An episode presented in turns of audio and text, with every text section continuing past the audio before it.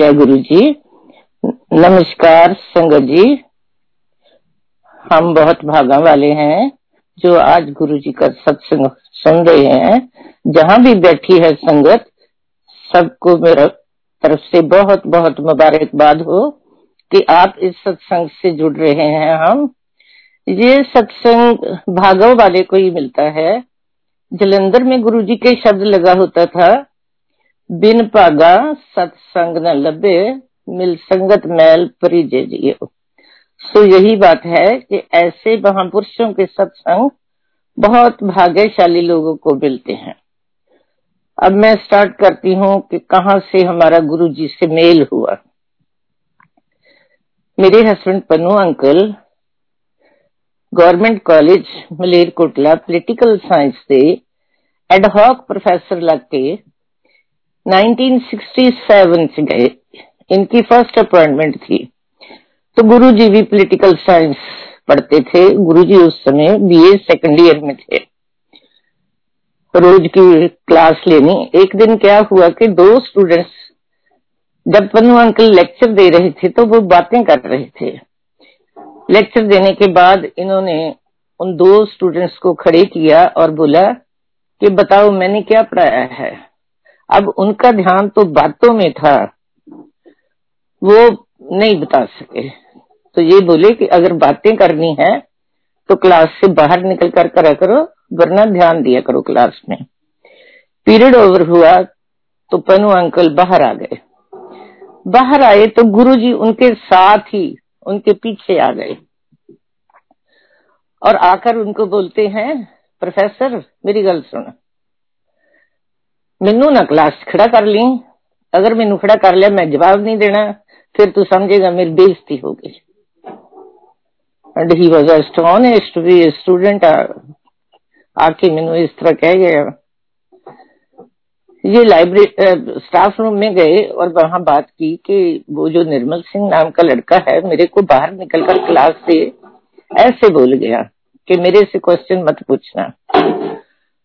तो staff member कोई बोले कि छोड़ो, ये तो फकर है, कोई कहे कि इसकी समझ ही इतनी है, इसका गुस्सा नहीं करना।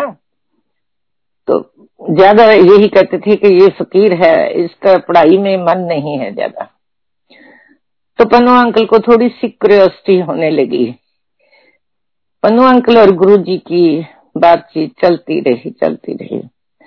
सेशन खत्म हो गया। तो ये एडहॉक थे छोड़ दी नौकरी जो यहाँ से, और इनकी अपॉइंटमेंट अमृतसर में हो गई, वहाँ चले गए। गुरु जी को पता न चला कि कहाँ गए। उन्होंने इनके क्लीग से पूछा कि प्रोफेसर पन्नू कहाँ चले गए? वो कहने लगे कि वो, उनको तो अमृतसर में जॉब मिल गई, वहाँ चले गए। पर अचानक क्या हुआ कि दो महीने के बाद इनकी परमानेंट सिलेक्शन गवर्नमेंट कॉलेज में हो गई as a political science lecturer तो ये दोराहा के पास एक राणा साहब गवर्नमेंट कॉलेज था, वहाँ इनकी अपॉइंटमेंट हो गई। गुरु जी को फिर पता चल गया कि professor Pannu Ludhiana government college Rana साहब आ गए। जो राणा साहब है, वो गुरु जी के पिंड से ज़्यादा दूर नहीं है। जितनी दूर मलेरकोटला पड़ता था, उतनी दूर ही इधर को वो राणा साहब का कॉलेज था। तो गुरु जी साइकिल पर कॉलेज में आए, पनु अंकल को मिले और कहने लगे कि, आप अमृतसर चले गए थे, अब आए हो। मेरे को पता चल गया कि आप आए हो, इसलिए मैं आपको मिलने आया हूँ। वहाँ इसी तरह इनका मेल मिलाप चलता रहा। तब हमारी शादी नहीं हुई थी। 73 में हमारी शादी हुई तो हमने राडा साहब से फिर गवर्नमेंट कॉलेज मलेरकोटला की ट्रांसफ़र करवा ली। फिर तो गुरु जी को भी मिलना और भी इजी हो गया। गुरु जी इधर उधर आते जाते कॉलेज में इनको मिलते रहते थे। उसके बाद गुरु जी ने हमारे बच्चे हुए, तीन बेटियाँ हुई। गुरु जी ने घर आना शुरू कर दिया। तभी पता लगता था कि मोस्टली संडे को आते थे कि गुरु जी गेट पे खड़े हैं। ज़्यादातर वो सफारी सूट पहना करते थे, गर्मियों में भी, सर्दियों में भी। तो जब देखना, कभी हफ़्ते बाद, दो हफ़्ते बाद, कभी महीना, दो महीने भी निकल जाते थे। आते थे तो बहुत देर बैठते थे। जब आते थे, कई बार तो सुबह दस बजे पहुँच जाते थे तो मैंने उनको चाय का कप बना कर दे देना, चाय पी लेनी। फिर बैठ जाते बातें करने। दोपहर हो जाना, हमने लंच करना, मैंने कहना, आप भी लंच कर लो। तो बोलते थे, नहीं, बहन जी, चाय पीनी थी, पी ली। मैंने कहना फिर चाय और बना देती हूँ। नहीं, मेरा फास्ट है। उस समय गुरु जी का सवा सवा महीने का शिवरात्रि के पास आकर फास्ट हुआ करता था। मैंने सोचना कि देखो, हमने पहले ब्रेकफास्ट किया, जब जी आए, फिर हमने लंच कर रहे हैं। चलो, मैं एप्पल काट कर दे देती हूँ। एक बार मैंने एप्पल काट कर दे दिया। तो बोलने लगे, नहीं, बहन जी, मैंने बस चाय पीनी थी, वो पी ले और कुछ नहीं खाना, मेरा फास्ट है। सारा सारा दिन बैठे रहना। बच्चों ने उनके पास खेलते रहना उन्होंने भी बच्चों के साथ बातें करते रहना। तो कई बार पनु अंकल को किसी काम से बाज़ार जाना पड़ता था तो ये बोलते थे कि मेरे को बाज़ार का थोड़ा सा काम है, मैं चला जाऊँ। कहते हाँ हाँ अपना काम करो, मैं बैठा हूँ। तो मैंने कहा कि आप इतनी देर बैठे रहते हो? मैं पनु अंकल से पूछा कि क्या बातें करते हो? ये कहते कि कुछ बातें करते हैं घंटा घंटा हम चुप भी बैठे रहते हैं दोनों। कोई बात नहीं होती। तो कई बार ऐसा होना कि गुरुजी ने कई बार तो बता कर जाना कि अब मैं जा रहा हूँ पाँच बजे शाम को मेरी लास्ट बस जाती है मेरे पिंड को। कई बार बताते भी नहीं थे, जब देखना ड्राइंग रूम खाली होना। है चलो ऐसी लीला चलती रही गुरुजी से मेल मिलाप होता रहा। फिर गुरुजी की भक्ति भी बढ़ती गई, शक्ति भी बढ़ती गई। दोनों बातों साथ साथ होती रही तो गुरुजी चंडीगढ़ में चले गए। चंडीगढ़ में किसी मिनिस्टर के घर उसने एक कमरा दिया हुआ था, वहाँ रहते थे। तो पन्नू अंकल इनको वहाँ मिलने जाते थे। गुरुजी वहाँ नौ बजे से पहले पहले मिलते थे। बाद में ऐसे कोई न कोई आता था, उनको ले जाता था और शाम को गुरु जी कमरे में आते थे। तो वहाँ जाकर पनु अंकल क्या देखते थे कि हरियाणा का चीफ मिनिस्टर भजन लाल, उसकी मदर, कभी देवी लाल, कभी कोई कभी कोई। ऐसे लोग बैठे थे तो ये बड़े हैरान हो जाते थे कि मेरे को आकर बताती कि वहाँ आज वो था, वहाँ वो था। तो कई बार किसी ने बोलना कि पनु उनको बोलकर मेरा ये काम करवा दो। तो इन्होंने कहना अच्छा मैं जाता हूँ, बात करूँगा आपकी। गुरु जी को बोलना कि, फलाने का ये काम है, आप करवा दोगे? उन्होंने कहना हाँ जी, करवा दूँगा।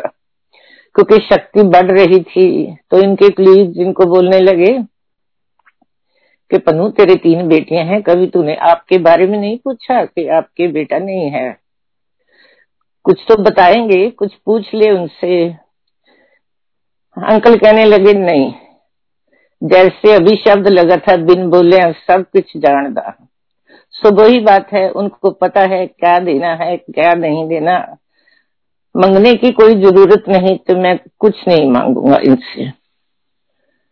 सो इनका आपस में आना जाना चलता रहा। फिर हमारी ट्रांसफ़र मलेरकोटला से गवर्नमेंट कॉलेज लुधियाना की हो गई। गुरु जी भी चंडीगढ़ छोड़कर जलंधर आ गए। पहले वो ग्रीन एवेन्यू में रहा करते थे। पन्नू अंकल लुधियाना से वहाँ जाते थे। और गुरु जी भी जब भी लुधियाना आते थे तो पनु अंकल को कॉलेज में मिल जाते थे आकर। कभी कॉलेज से लेट आना तो मैंने पूछना कि आज बड़ा लेट हो गए तो कहना कि वो आए थे मिलने वास्ते। हम कैंटीन में बैठे रहे, इतनी देर बैठे रहे कि पता ही नहीं चला, इतना टाइम हो गया। ऐसा सिलसिला चलता रहा। फिर गुरुजी यहाँ डिफेंस कॉलोनी में, अब मंदिर है, तीन सौ डिफेंस कॉलोनी वहाँ शिफ्ट हो गए। ये हम 90 में हमने भी कहा कि हमको भी जलंधर ले चला करो, आप तो अकेले चले जाते हो। ये कहते कि गुरुजी इधर आ जाते हैं तो क्या है, आपने चलना है तो चलो। तो एक क्या हुआ कि मेरी छोटी बेटी को बुखार रहने लगा। बुखार 99 से ऊपर नहीं होता था। हमने सब ये एलोपैथी, होम्योपैथी सपैथी ट्राई की तो उसका बुखार नहीं जाता था। गुरु जी के पास गए गुरु जी को बोला कि गुरु जी बेटी का 99 से बुखार टूट नहीं रहा। गुरु जी का स्टेथोस्कोप होता था नॉर्मल स्टील का स्पून गुरु जी ने एक स्पून लिया, उसके लगाकर देखा, कहते, कुछ नहीं, ठीक हो जाएगी। ऐसे करो, पाँच रुपए की हरी मिर्ची मंगवा लो। हरी मिर्ची मंगवाई तो उन्होंने ब्लेस करके दे दी। कि इसकी जो मिडिल फिंगर है, उसके दोनों तरफ़ एक एक मिर्च रखकर उसके ऊपर हरी पट्टी और उसके ऊपर मलमल की गिल्ला कपड़ा बाँध देना और बुखार ठीक हो जाएगा। पर परसों को क्या होगा after one day it means इसका फेस और आईज सब कुछ रेड हो जाएगा तो आप घबराना मत। वो ही बात हुई कि तीसरे दिन बेटी का फेस बिल्कुल रेड और आईज भी रेड हो गई। बुखार उतर गया। तो गुरुजी ने ये बोला था कि इसको गन्ने का जूस पिलाया करो और अनार का जूस दियो ऐसे गुरुजी की लीला होती थी। बुखार ठीक। बेटी ने, गुरुजी ने कहा था, कुछ दिन ज़्यादा बाँध देना, दो टाइम बांधना। दो तीन दिन हमने दो दो बार बांधा, बस फिर बच्ची थी। सिक्स सेवन में पढ़ती थी तो नहीं बांधा गया ज़्यादा। उसके बाद हमको क्या इतना रहता था मन में कि चलो जलंधर चले, चलो जलंधर चले, कोई भी टाइम मिलना तो हम चले जाते थे। तो गुरु जी भी इधर उधर आते जाते हमारे घर काफ़ी आ जाते थे। एक दिन क्या हुआ, रात को गुरु जी आए। जैसे इंडिया में होता है कि मेड आती है, सुबह आई, सारा घर का काम कर गई। शाम को फिर आई किचन समेट गई और किचन के बर्तन वगैरह कर गई। अगर नहीं आती तो लेडीज़ लेजी हो जाती हैं कि चलो ऐसे बर्तन छोड़ देते हैं, सुबह फिर आएगी आप कर जाएगी। उस दिन हमारे साथ भी ऐसे हुआ कि मेड शाम को आई ना तो हमने वो बर्तन वैसे के वैसे रख दिए और निकाल लिए तो खाना खा लिया। पर गुरु जी रात को आ गए। बेटी उठकर चाय बनाने गई तो गुरु जी भी साथ ही चले गए। कहते, आज आपको मैं चाय पिलाता हूँ। तो हमको बड़ी शर्म आई कि ये क्या है भाई? किचन में खिलारा पड़ा है, आज मेड ने आई क्योंकि गुरु जी सफ़ाई पसंद बहुत थे। गुरु जी ने चाय बनाई, इतनी मज़ेदार चाय बनाई भी, खूब लौंग, इलायची डाला, खूब चीनी डाली, और छान कर चाय फेंट ली जग में, फिर उसको फिर गर्म किया। कहते, आज मेरी बनी चाय पियो। उस दिन के बाद हमने ये कसम खा ली थी कि अगर मेड शाम को नहीं आती तो हम कभी बर्तन ऐसे नहीं छोड़ेंगे, सारा कुछ कंप्लीट करके छोड़ेंगे। उस तो हमारा जलंधर जाना इतना बढ़ गया कि पन्नू अंकल कई बार क्लास छोड़कर आ जाते थे कि मेरा मन नहीं लगा क्लास में मैं तो जलंधर जा रहा हूँ। कई बार सब नहीं जा सकते थे। फैमिली में एक चला गया, दो चले गए। तो जब कोई वापस आता था तो हमारा पहला क्वेश्चन होता था, गुरुजी ने आज कौन से कलर की ड्रेस पहनी होती है, हुई थी? अच्छा हमारे पास ना कोई गाड़ी थी तो ना कोई फ़ोन होते थे तब इतने। हम अपन, हम रहते थे फिरोजपुर रोड पे। तो जलंधर पाइप पास तो काफ़ी सारा शहर दूसरी तरफ़ हो जाता है। अपने घर से निकलते थे पहले एक ऑटो लेना, फिर दूसरा ऑटो लेना, फिर जलंधर बाईपास पहुँचना। बस लेनी, बस लेकर वहाँ डिफेंस कॉलोनी के आगे जहाँ जब इधर से जाते हैं लुधियाना की तरफ़ से तो खालसा कॉलेज के आगे बस रुकती थी। हमारी कोशिश होती थी कि यहीं रुक जाएँ तो गुरु जी के जल्दी पहुँच जाएँगे। कई बार वहां से हमने फिर रिक्शा ले लेनी है हालांकि वहां से तो एक फरलांग भी की दूरी है उधर बैठे रहना गुरु जी के पास अगर हमने कहना कि गुरु जी अब हम जाएं तो गुरु जी ने बोलना नहीं भैन जी बैठो तुसी इंज ना क्या करो जल्दी ना करया करो ਹੁਣ ਬੈਠੋ ਮੌਕਾ ਭਾਗਾਂ ਵਾਲਿਓ ਫਿਰ ਤੁਸੀਂ ਮੈਨੂੰ ਤਾਰਿਆਂ ਵਿੱਚੋਂ ਲੱਭਿਆ ਕਰੋਗੇ ਸਾਨੂੰ ਬੜੀ ਹੈਰਾਨੀ ਹੋਣੀ ਵੀ ਗੁਰੂ ਜੀ ਇੰਜ ਕਿਉਂ ਕਹਿੰਦੇ ਨੇ ਵੀ ਤਾਰਿਆਂ ਵਿੱਚੋਂ ਲੱਭਿਆ ਕਰੋਗੇ गुरु जी ने हमारे साथ बैठकर लंगर करना हम दो दो चार लोग ही होते थे चटाई बिछ जाती थी चटाई पर थालियां लगाकर गुरु जी खुद हमको लंगर सर्व करते थे और आप भी हमारे साथ लंगर किया करते थे तो गुरु जी की कोशिश होती थी कि ये वापस बस में ना जाए कहना, कोई बात नहीं, मैं देखता हूँ, कोई ना कोई आता होगा तो आपको भेज दूँगा। कोई ना कोई लुधियाना से कार वाला आता जाता था तो उसको कहते थे, इनको ले जा तो वहाँ इनके घर छोड़ना है, और वहाँ चाय पी कर जाना। ठीक है, जो छोड़ने आता था, हम उसको ऊपर ले जाते, अपने घर चाय पिलाते और एक था कि वहाँ लंगर ज़रूर देना, देते थे हम। गुरु जी को समोसे और जलेबी बड़ी पसंद थी तो जो भी हमको छोड़ने आता था, हम भी उसको जलेबी और समोसा ज़रूर खिलाते थे। जब हम फिर वापस आते थे तो गुरु जी फिर वेरीफाई करते थे कि बहन जी, आपको अच्छी तरह छोड़कर आया था वो? जो छोड़ने जाता था, उससे भी पूछते थे कि कहाँ छोड़ा था आपने? सो ऐसी उनकी मौज थी, बहुत मेहरबानी की उन्होंने। हमारे पर तो हम तो जिस मुकाम पर आज पहुँचे हुए हैं, ये सब गुरु जी की मेहरबानी है। जहाँ जहाँ मेरे बच्चे बैठे हैं, मैं बताऊँगी सब कैसे कैसे हमारा कल्याण किया उन्होंने। तो क्या हुआ कि मेरे नाइनटीन नाइनटी में गोल्ड स्टोन हो गया। अल्ट्रासाउंड करवाया तो छब्बीस एम mm का स्टोन था और मल्टीपल थे काफ़ी। डॉक्टर ने बोला कि सर्जरी होगी मैंने गुरुजी को बताया कि गुरुजी मेरे स्टोन है। डॉक्टर कहता है, सर्जरी होगी गुरुजी कहते, भैन जी, नहीं, सर्जरी नहीं करवानी। आप ठीक हो जाओ। उन्होंने फिर वही अपना स्टेथोस्कोप यूज़ किया और कहते, पान के पत्ते मंगवा लो। मेरे गॉल ब्लैडर पर पान के पत्ते रख दिए। तो अपना काम कर दिया दो तीन बार ऐसे किया तो देख लो कितनी देर हो गई है, मेरे को कोई खाने में प्रॉब्लम नहीं, कोई प्रॉब्लम नहीं है। जो मर्ज़ी खाओ, कभी पेन नहीं होगा, तब से बिल्कुल ठीक हो। तो जब डॉक्टर ने बोला कि सर्जरी होगी तो हम थोड़े से परेशान हो गए, क्योंकि हमारी, मेरे इन लॉज और पेरेंट्स की फैमिली में से सभी लोग कनाडा गए हुए थे। कोई नहीं था हमारे पास। तो मैंने फ़ोन पर अपने पेरेंट्स को बताया कि ये बात है, मेरे फादर कहने लगे कि बेटा, मैं आऊँगा ना अब तो मेरे आने पर सर्जरी करवाना, पहले नहीं करवाना।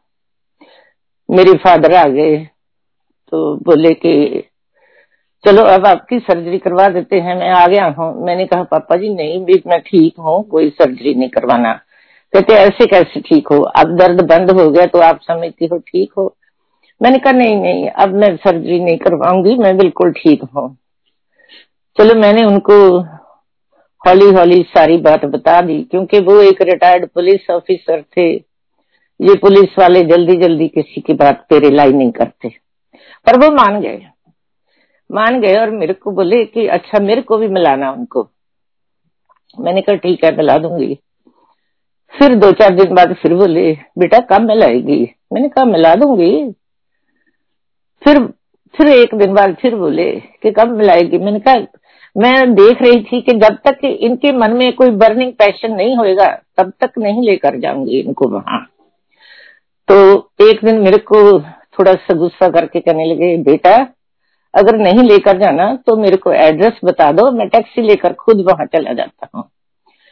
मैंने कहा, कोई बात नहीं, अब ले जाऊँगी।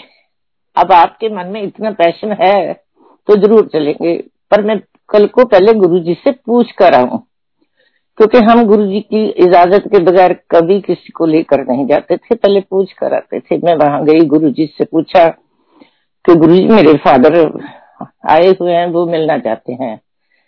कहते, ठीक है बहन जी। वैसे वहाँ जलंधर में जो सत्संग होता था ना तो गुरु जी मोस्टली ग्यारह, साढ़े ग्यारह छुट्टी कर देते थे। कहते, कल को मैं जल्दी छुट्टी कर दूँगा, आप साढ़े दस आ जाना। उन्होंने साढ़े दस तक छुट्टी कर दी और इधर से हम चले गए। मेरे फादर और गुरुजी तीन चार घंटे बहुत बातें की, बहुत बातें की। तो गुरु जी मेरे को कहते हैं, बहन जी, आपके पापा जी को मिलकर मैं बहुत खुश हुआ हूँ। तो मेरे फादर भी बहुत खुश हुए। जब हम आने लगे तो गुरु जी पूछते हैं कि आपने कनाडा को वापस कब जाना है? उन्होंने बताया कि मैं इस तारीख को फरवरी में जा रहा हूँ वापस। उनके जाने से एक दिन पहले शाम को अचानक, गुरुजी जब आते थे, अचानक ही आते थे। घर आ गए। कहते, आपने कल को जाना था ना? मैं इसलिए सोचा कि आपको मिल जाऊँ। एज यूजल जब वो आकर जाते थे तो जो मेरी बीच वाली बेटी है, यही हमारे पास थी। बड़ी बेटी भी पढ़ने चली गई थी, छोटी बेटी कनाडा चली गई थी। तो हर, हरमन है इस बेटी का नाम जिसके पास हम रह रहे हैं, ये कैलिफ़ोर्निया में है। इसने बड़े धीरे से गुरुजी से पूछना कि, गुरुजी, अब फिर कब आओगे? तो उस दिन गुरुजी बोले, क्योंकि हमारे एक अंकल और वहाँ आए बैठे थे, वो भी गरेवाल थे। गुरुजी कहते, मेरे फादर भी गरेवाल गुरुजी कहते, जब दो गरेवाल भरा फिर इकट्ठे होंगे, मैं तब आऊँगा। तो बेटी बड़ी उदास होगी, कहती, मम्मा नाना जी तो अब चले जाएँगे, साल भर नहीं आएँगे तो इसका मतलब गुरु जी हमारे एक साल नहीं आएँगे घर में। क्योंकि पहले तो कभी बोल जाते थे पंद्रह, दो हफ़्ते को आ जाऊँगा, कभी महीने को आऊँगा। कभी कहते थे, फ़िक्र मत कर, मैं जल्दी आऊँगा। तो आ जाते थे। हमको हर समय ऐसे रहता था कि गुरुजी अब भी आए, अब भी आए, यही सोचते रहते थे कि कभी भी आ सकते थे। तो वो तो जानी जान थे। आप बिलीव करना कि मेरे फादर को फरवरी में जाकर अप्रैल के फ़र्स्ट वीक में किसी काम के लिए फिर वापस आना पड़ा। सो so, इसका मतलब ये है कि वो जो ऐसे सुते सिंह कोई बात बोल देते थे तो उसका कोई मीनिंग होता था। वो तो जानते थे। हम लोग नहीं समझ पाते ऐसी बातों को। हुआ क्या जब जलंधर जाते थे तो वहाँ एक प्रॉपर्टी डीलर आया आया करता था क्योंकि हम रेंट पे रहते थे वहाँ। गुरुजी को था कि अब बहन जी कोई मकान लिया जाए। प्रॉपर्टी डीलर को कहते हैं देख ये मेरे प्रोफेसर हैं। इनके लिए किसी अच्छे से एरिया में सस्ता और बढ़िया मकान लेकर दे। उसने सोचा अच्छा ठीक है गुरुजी। पर कोई इस बात पे गौर न की। पंद्रह बीस दिन के बाद जब वो फिर गया, गुरुजी ने उससे पूछा, क्यों? फिर प्रोफेसर साहब ले कोई मकान देखा? तो कहता है, गुरुजी, नहीं, अभी तो मेरे को टाइम नहीं मिला। कहते, फिर जहाँ क्या करने आते हो? मैं तो अपने भक्तों को परखता हूँ। जो समझते हैं, वो वो पा लेते हैं, कुछ जो नहीं समझते, वो कुछ नहीं पा सकते। कहते, मैं तो अपने भक्तों को सुई के नके से निकालता हूँ। तभी वहाँ एक शब्द लगा होता था, गुर पीरांदी चाकरी अत औखी सुख सार। गुरुओं को पाना एक बार मुश्किल होता है। जब गुरु को पा लिया तो खुशियाँ ही खुशियाँ हैं। तो आप बिलीव कीजिए कि कुछ दिनों बाद एक वहाँ इंडस्ट्री ऑफिसर था, वो हमको जानता था, वो हमारे घर आया चलकर। आकर कहने लगा कि प्रोफेसर साहब, मेरे पास ना ये राजगुरु नगर है, फिरोजपुर रोड पे बहुत अच्छा एरिया डेवलप हुआ है। वहाँ एच आई जी फ्लैट बन, बन रहे थे बनने थे अभी। तो मेरे को एक तो वैसे अलॉट हो गया एक मैंने सीएनसी करवा लिया अब दो हो गए। ऐसे करो एक आप ले लो मैं आपको दे देता हूँ उसका प्रीमियम कोई नहीं होगा जो किस्त होगी आप भरते रहना। उसी दिन एग्जैक्टली exactly, शाम को गुरु जी हमारे घर आए। तो हम बड़े खुश हुए कि आज ही वो रंधावा आया था जी। कहने के लिए आज ही गुरु जी आगे वरना तो हमने नेक्स्ट डे गुरु जी के पास जाना था। हमने बताया कि गुरुजी ऐसे वो आया था और हमको ये ऑफ़र देकर गया है कि मेरे पास दो फ्लैट्स हैं, एक की किस्तें आप भरनी शुरू कर दो तो वो आप ले लो। गुरु जी कहेंगे बहन जी, बहुत बढ़िया है वो तो। उनका नी पत्थर मैंने रखा हुआ है। ठीक है, वो ले लो। चलो बहुत ही खुश हुए ऐसे कि इनको कोई अच्छा मकान मिल गया। हम उसकी किस्तें भरते रहे तो फिर वहाँ शिफ्ट कर गए। अभी भी वहाँ ही है, हमारा रेजिडेंस जब इंडिया में जाते हैं। तो जलंधर जाना, बहुत जाना, हर समय यही रहना कि कब जलंधर पहुँचे गुरु जी के पास पहुँचे। वहाँ पहुँचते थे तो हम बिल्कुल मत्था टेकना और दीवार के पीछे लगकर बैठ जाना। कभी ऐसे आगे उनकी चेयर के पास बैठने की कोशिश नहीं करते थे। एक दो बार मेरे को एक लेडी बोलने लगी कि आपका तो गुरु जी से इतना प्यार है। आप बिल्कुल पीछे जाकर बैठ जाते हो। तो गुरु जी भी आपको इतना प्यार करते हैं। मैंने कहा, जब गुरु जी के दूर बैठते हैं ना तो सामने होते हैं गुरु जी की निगाह। दृष्टि हमारे ऊपर रहती है। अगर बिल्कुल पास बैठ जाओ तो उनको ऐसे नीचे को होकर देखना पड़ेगा। दूर रहते हैं तो हमेशा नज़रों में रहते हैं। कहती, ये तो सही बात है, क्योंकि गुरु जी क्या करते थे कि हमको अपने पास बुलाते थे। हर समय, जिस समय भी हम जाते थे, हम हफ़्ते में दो तीन बार भी जाया आते थे। तो हमको अपने चरण दबाने की सेवा देते थे। घंटा घंटा, दो दो घंटे, कभी मेरे को, कभी मेरी बेटी को, हम उनके चरण दबाते रहते थे। तो जब दबाकर हटते थे तो ऐसे हाथ हो जाते थे जैसे खूब मॉइस्चराइजर लगाया है और हमारे हाथों में बहुत खुशबू आती रहती थी। हम भाग्यशाली समझते हैं, जो हमको ऐसे गुरु मिले, ऐसा कल्याण किया हमारा उन्होंने। तो ये काम चलता रहा। एक बार मैं और मेरी बेटी गुरुजी के कमरे में बैठे उनके पैर दबा रहे थे।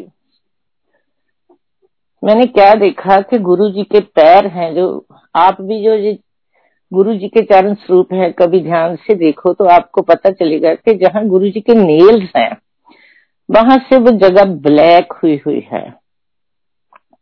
क्योंकि मैं तो इतनी देर से देख रही थी, पहले बिल्कुल साफ़ होते थे जब मैंने वो ब्लैक देखे तो मैंने गुरुजी को कहा कि गुरुजी, ये आपके नेल्स को क्या हो गया?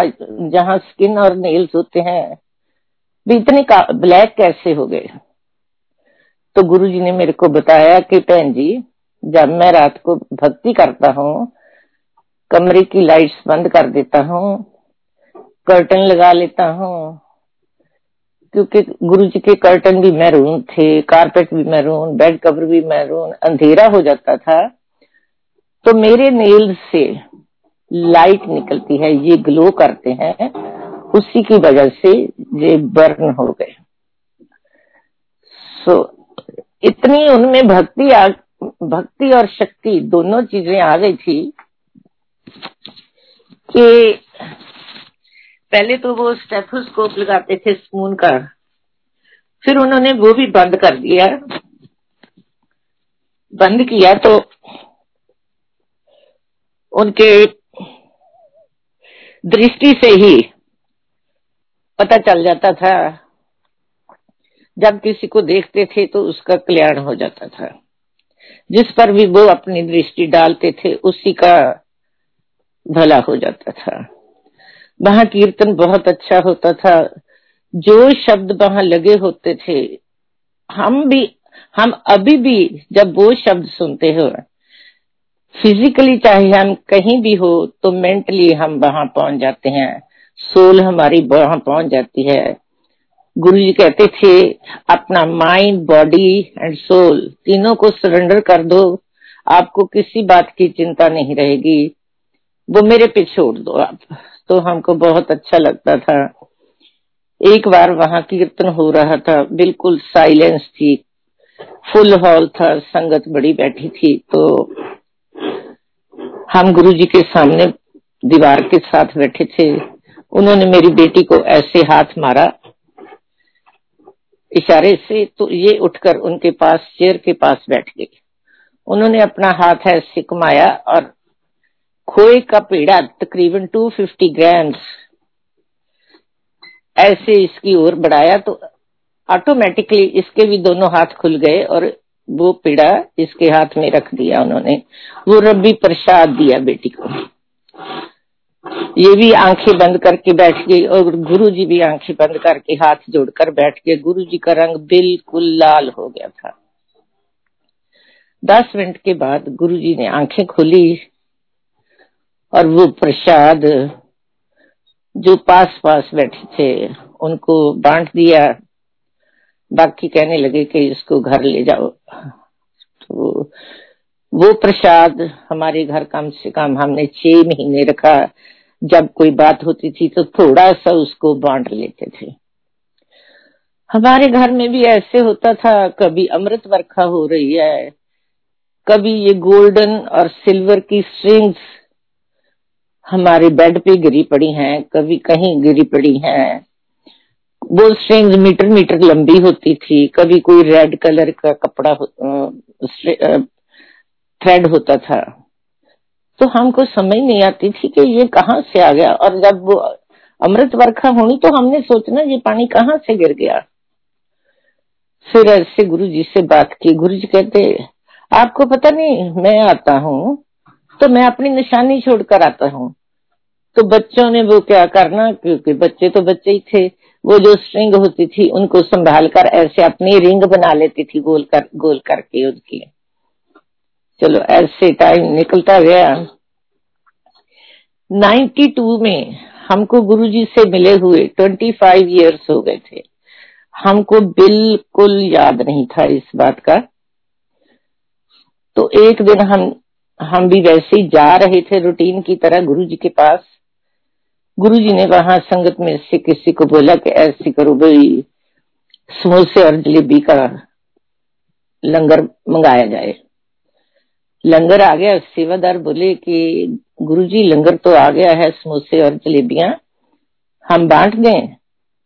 वो कहते हैं नहीं ओ, प्रोफेसर पनूहरी वहाँ से चले हुए हैं लुधियाना से दो बजकर दस मिनट पर वो पहुँच जाएँगे यहाँ, फिर उनके आने के बाद बांटे गए।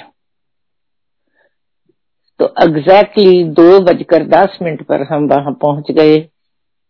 हमको कोई पता नहीं था। संगत में से मेरे को एक दो ने बोला कि क्या आपने गुरुजी को फ़ोन किया था कि हमारे, मैंने कहा, हमारे पास तो फ़ोन ही नहीं है, करना कहाँ से है? कहते ये इन्होंने कहा है कि दो बजकर दस मिनट पर वो यहाँ पहुँच रहे हैं। जब पहुँच गए तो संगत को सेवादार को बोलते हैं, लाओ, अब बरताओ वो लंगर। और संगत को कहते हैं, आज हमारी मुलाकात की ट्वेंटी फिफ्थ सेंचुरी है। सिक्सटी सेवन में मिले थे और नाइन्टी टू हो गया है तो हम सेलिब्रेट कर रहे हैं। ऐसे गुरु जी की महिमा और कृपा हमारे पर बनी रही है। और जो भी जाता है, हर को ऐसे ही लगता है कि गुरु जी मेरे हैं गुरु जी मेरे हैं, गुरुजी सबके ही हैं। हम तो हमेशा यही अरदास करते हैं कि गुरु जी सब पर ऐसी कृपा करो। एक दिन हम वहाँ बैठे थे, गुरुजी ने संगत को छुट्टी कर दी। मैं और पन्नू अंकल ही थे तो हमने सोचा हमको भी छुट्टी कर दी। कहते, नहीं नहीं, आप नहीं जाओ, हम ऊपर टेरेस पे चलते हैं। तो वहाँ बैठते हैं, बातें करते हैं। ऊपर चले गए, बातें करने लगे। बातें करते करते मेरे को कहते भैन जी तुम कोई चिंता ना करे करो। प्रोफेसर साहब से मेरा रिश्ता और है, आपसे और है, और बच्चों के साथ और है। बच्चों का तो मैंने हर समय भला ही देखना है कि इनका कैसे भला हो सकता है। और जो मेरे बच्चे, जिस जगह पे आप अब है, वो सब गुरु जी की बदौलत है। एक बार गुरु जी जब, गुरु जी के पास जब पनु अंकल जाते थे तो संगत जब कम होती थी, कोई ऐसे लोग आए होते थे तो गुरु जी उनको बताते थे, ये मेरे गुरु हैं, ये मेरे प्रोफेसर हैं। कुछ आर्मी ऑफिसर्स वहाँ बैठे थे सीनियर ऑफिसर थे आर्मी के। पनु अंकल वहाँ पहुँचे, मत्था टेका, बैठ गए तो थोड़ी देर बाद उनको बोलते हैं, मिलिए इनसे, ये मेरे प्रोफेसर हैं, मेरे गुरु हैं। तो इन्होंने हाथ जोड़कर बोला कि गुरु जी प्लीज़ ऐसे ना कहो, क्योंकि हम तो आप हमारे गुरु हैं, ये एजुकेशन तो हम एबीसी भी नहीं जानते। तो हुआ क्या कि इनको थोड़ी सी ना बैठे बैठे ऐसे शिवरिंग सी फील होने लगी। चाय प्रसाद लिया, बैठे रहे। जब ज़्यादा होने लगी तो ये वहाँ से उठकर ऊपर टेरेस पे ही चले गए कि धूप में बैठू थोड़ा सा वहाँ भी इनको चाय प्रसाद लंगर मिलता रहा। वहाँ से उठकर ये घर को आ गए। जब आए तो काफ़ी बुखार इनको हुआ। मैंने कहा, ये क्या हुआ? गुरुजी के पास गए थे, आप तो वहाँ से बुखार लेकर आ गए। कहते हाँ हाँ आज तो मेरे को गुरुजी ने बुखार किया है। मैंने बोला ऐसे कैसे हो गया? कहते, नहीं, गुरुजी ने ही किया है बुखार मेरे को। मैंने कहा, चलो टैलानॉल ले लो, बुखार उतर जाएगा। कहते, नहीं लूँगा, बिल्कुल नहीं लूँगा। गुरु जी आएँगे, मेरा बुखार खुद ही उतारने आएँगे। मैंने कहा, ऐसे कैसे आ जाएँगे? ऐसी बातें करते हो। आप अभी आए हो, कल को सोचते हो गुरु जी आपका बुखार उतारने आएँगे। कहते, आएँगे, ज़रूर आएँगे, मैं नहीं दवाई लूँगा। ये ना माने, इन्होंने दवाई नहीं ली, ना कुछ खाया, ना दवाई ली। सुबह हुई, बेटी कहने लगी, पापा भी, कोई दवाई मैं डॉक्टर से ले आती हूँ, हमारे नेबर में डॉक्टर थे। कहते, ले बेशक मैं नहीं खाऊँगा। गुरु जी आएँगे तो ठीक करेंगे आकर मेरे को। इनका भी इतना सेल्फ कॉन्फिडेंस था इनको। पर बेटी फिर भी चली गई। साथ में डॉक्टर थे डॉक्टर अपने क्लिनिक पे चले गए थे। बेटी क्लिनिक पे चली गई, उन्होंने दवाई लिख दी। तो केमिस्ट से लेने गई तो केमिस्ट बोला कि केमिस्ट की दुकान बंद थी। तो ये घर आ गई। इसने मेरे को बेल की, क्योंकि हम वहाँ रेंट पे जहाँ रहते थे फ़र्स्ट फ्लोर पे रहते थे। कहती, वहाँ से दवाई मिली नहीं, मैं इधर के केमिस्ट से लेकर आती हूँ। मैंने कहा, बेटा, नहीं, अब जाने की ज़रूरत नहीं। हुआ क्या कि साढ़े दस, ग्यारह बजे के करीब गुरुजी जलंधर से कहते, हाल वहाँ संगत से फुल था। कुछ लोगों को बीच में से उठाया। उनको कहते कि हम एक घंटे के लिए कहीं जा रहे हैं। चलो चले। दो गाड़ियों में बैठे। तो उनको बोलते हैं, अपना गुरु दिखा कर लाऊ आपको। तो लुधियाना घर पहुँच गए। ऊपर आए, सीधे पनु अंकल के कमरे में पहुँच, बेडरूम में पहुँच गए, जहाँ लेटे हुए थे। इनकी बाह पकड़ी और पकड़ कर उठा लिए। कहते हैं, उठो, पड़े क्यों हो? और अंकल जी कहने लगे कि गुरु जी कल आपने मेरे को बुखार कर दिया, इसलिए मैं तो वैसे ही पड़ा हूँ। ना मैंने, कहते, नहीं नहीं, तभी तो मैं आया हूँ। जब मैंने किया है, मैं ठीक भी करने आया हूँ।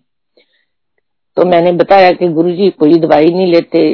कहते हैं, नहीं लूँगा, अभी गुरु जी आएँगे। कहते, मेरे को पता था कि ये बुखार है, दवाई से नहीं ठीक होएगा, ये मेरे को ही जाना पड़ेगा, इसलिए मैं आया हूँ। तो वो जो संगत थी साथ वो हमको जानती थी, वो कहने लगी, ओ, गुरुजी ने आपके घर आना था।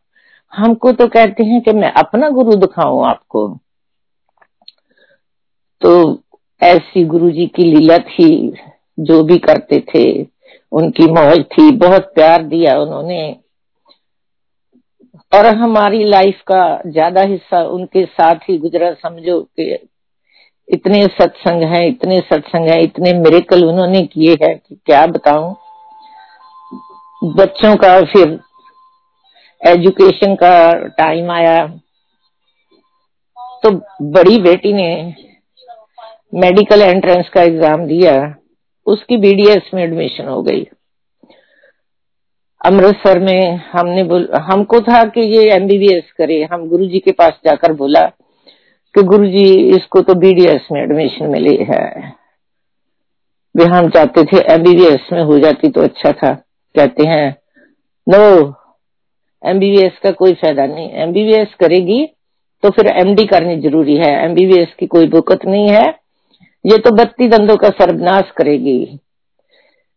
हर के बत्ती दांत होते हैं। बत्ती वाले इसके पास आएँगे, एक चेयर लगा लो। आगे कोई एम एमडी वगैरह करने की ज़रूरत नहीं है। बहुत अच्छा है, इसको बीडीएससी कराओ आप। उस छोटी बेटी हरमन, उसने बीएससी की, फिर एमएससी का एंट्रेंस एग्ज़ाम दिए, उसको गुरु नानक यूनिवर्सिटी में भी उसकी सिलेक्शन हो गई और पटियाला में भी हो गई। तो अब हमने पूछना था गुरु जी से कहाँ कराएँ इसको? पीएयू में भी हो गई थी, लुधियाना में। तो जब पूछा, मैंने कहा गुरु जी भी अमृतसर में ही करवा देते हैं गुरु नानक यूनिवर्सिटी में, क्योंकि दोनों बहनें इकट्ठी आ जाया करेंगी। मेरे को कहते हैं, नहीं बहन जी, गुरु नानक यूनिवर्सिटी में नहीं कराना इसको, क्योंकि वहाँ का माहौल ठीक नहीं है। इसको पटियाला में कराओ, कि वहाँ तो अपना घर है। वहाँ हमारे एक बहुत क्लोज फैमिली फ्रेंड रहते थे। कि वहाँ वो भी हैं आपके फ्रेंड्स सो इसको वहीं लगाना है। चलो, बेटी ने वहाँ एमएससी ज्वाइन कर ली। तो छोटी बेटी मेरी कनाडा आ गई थी, वो भी वापस चली गई। उसने वहाँ जाकर पहले बीएससी की, फिर एमबीए फाइनेंस कर ली। अब जो बड़ी बेटी है, फिर इनकी शादियों का समय आया। शादियों का जब कोई लड़का देखते थे, हम जिसको फाइनल सोचते थे कि ये ठीक है उनके पास जाते थे। गुरुजी के पास फ़ोटो लेकर तो माथा टेकने से पहले गुरुजी तब दिल्ली पहुँच गए थे। तो गुरुजी कहते मत्था टेकने से पहले के लियाओ जिस मुंडे की फ़ोटो लेके आए हो, देखा मैं। फ़ोटो निकालते थे, उनको दे देते थे। गुरु जी कहते थे, नहीं, एक लड़का है, अच्छी फैमिली है, ठीक है, शादियाँ कर दो। चलो, शादियाँ हो गई। जो बड़ा सन लॉ है, वो आईबीएम में काम करते थे, उनको ये यूएसए में आते जाते रहते थे एच वन पे आए, बेटी भी साथ आ गई। धीरे धीरे वर्क परमिट हो गई, ये, वो, अब अब तो उनका सिटीजन हो रहा है। तो बेटी अब बीडीएस थी शायद जब उसने बीडीएस की एकदम उसको लुधियाना में जॉब मिल गई। करके आई तीसरे दिन बाद ही एक हॉस्पिटल में लग गई। शादी हुई तो गुड़गांव में एक सुपर स्पेशलिटी हॉस्पिटल है, उसमें लगी रही। यहाँ आई, यहाँ आकर उसने सिर्फ़ क्रेडिट्स ही किए थोड़े से। कोई स्कूल ज्वाइन नहीं किया, कुछ नहीं किया। गुरु जी की कृपा से आप बिलीव करना कि उसको एक बॉस्टन में बर्कशायर काउंटी में हॉस्पिटल में जॉब मिल गई। वहाँ उसका फाइव ईयर कॉन्ट्रैक्ट था। उसने अपना पूरा किया, उसके साथ साथ ही वहाँ उसने हायर स्टडी के लिए भी एक एंट्रेंस एग्ज़ाम दे दिया। तो उसकी सिलेक्शन होगी। बीस स्टूडेंट्स ने अप्लाई किया था, तीन रखने थे, उन तीनों में उसकी सिलेक्शन हुई। तो आप बिलीव कीजिए, गुरु की कृपा से उसकी एजुकेशन तो फ्री हुई और उसको फेडरल फंडिंग से फिफ्टी थाउज़ेंड डॉलर स्कॉलरशिप भी मिला। अब वर्जीनिया में उसने अपना क्लिनिक चला रही है। बड़ा अच्छा गुरु जी की कृपा से क्लिनिक चलता है। उसके पास वहाँ भी गुरु जी के श्रद्धालु काफ़ी आते हैं तो वो उनसे मिलकर बड़ी खुश होती है। कहती, मम्मी, थोड़ा बहुत मेरा सत्संग हो जाता है उन लोगों के साथ में। तो बीच वाली बेटी है, उसने फिर पीएचडी की पटियाला में ही पीएचडी करते करते वो कहती, मम्मा, कि मैं अभी थीसिस सबमिट नहीं कराया था कि मैं कोई जॉब भी कर लूँ थीसिस तो सबमिट हो ही जाएगा। मैंने कहा ऐसी कहा जॉब मिलेगी? है भी अच्छा अगर कोई वैकेंसी निकलती है तो देख लो। कहती, पापा को बोलो, इतनी, किसी को कहकर मेरे को कहीं जॉब मिल जाए। एक दो जगह इंटरव्यू दी, सब जगह सिलेक्ट होती रही तो हमने कहा कि, बेटा ऐसी जगह में आना जाना बड़ा मुश्किल है। कहाँ रहोगी, क्या करोगी? भी कोई कन्वीनियंट हो जहाँ से वहीं लग जाओगी तो अच्छा है। तो आप बिलीव करना कि डेरा बस्सी जो डेंटल कॉलेज है, उसमें पोस्ट निकली, इसने अप्लाई कर दिया।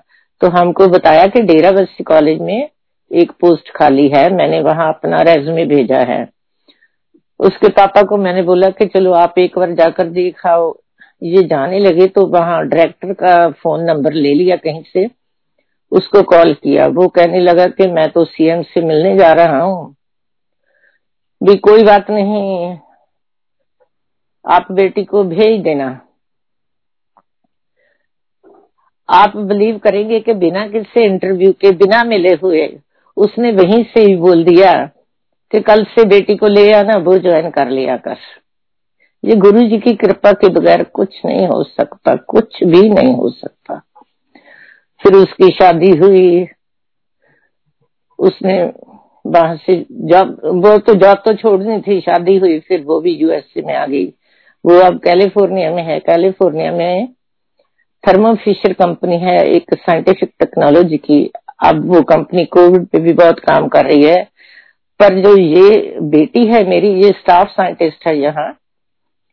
इनकी डीलिंग ज़्यादा एफबीआई वालों के साथ होती है। ये डीएनए, जो टेस्टिंग किट्स हैं, उसकी सॉफ्टवेयर डेवलपर है। सो गुरु जी की कृपा से सब अच्छे काम हो रहे हैं। जो छोटी बेटी है, वो भी कनेडियन सिटीजन है, पर उसके इन लॉज का वो ओनली चाइल्ड है। उसका जो हस्बैंड है, वो कहते कि नहीं, ये बाहर नहीं जाएगा। प्रॉपर्टी अच्छी खासी है उनकी। वो गुड़गांव में रह रही है। वैसे तो वो लुधियाना की है। सो गुरु जी ने बच्चों पर खूब मेहरबानियाँ की। बाकी जो इलाज गुरु जी करते थे गुरु जी बोलते थे कि बताओ, कोई बाबा ऐसा है जो फ्री का इलाज करता है? क्योंकि वहाँ मंदिर में कहीं भी कोई चढ़ावा नहीं चढ़ता, कोई मत्था नहीं टेका जाता। नहीं तो हम कहीं भी जाओ, कहीं भी कोई एग्ज़ाम्पल आपको ऐसी नहीं मिलेगी।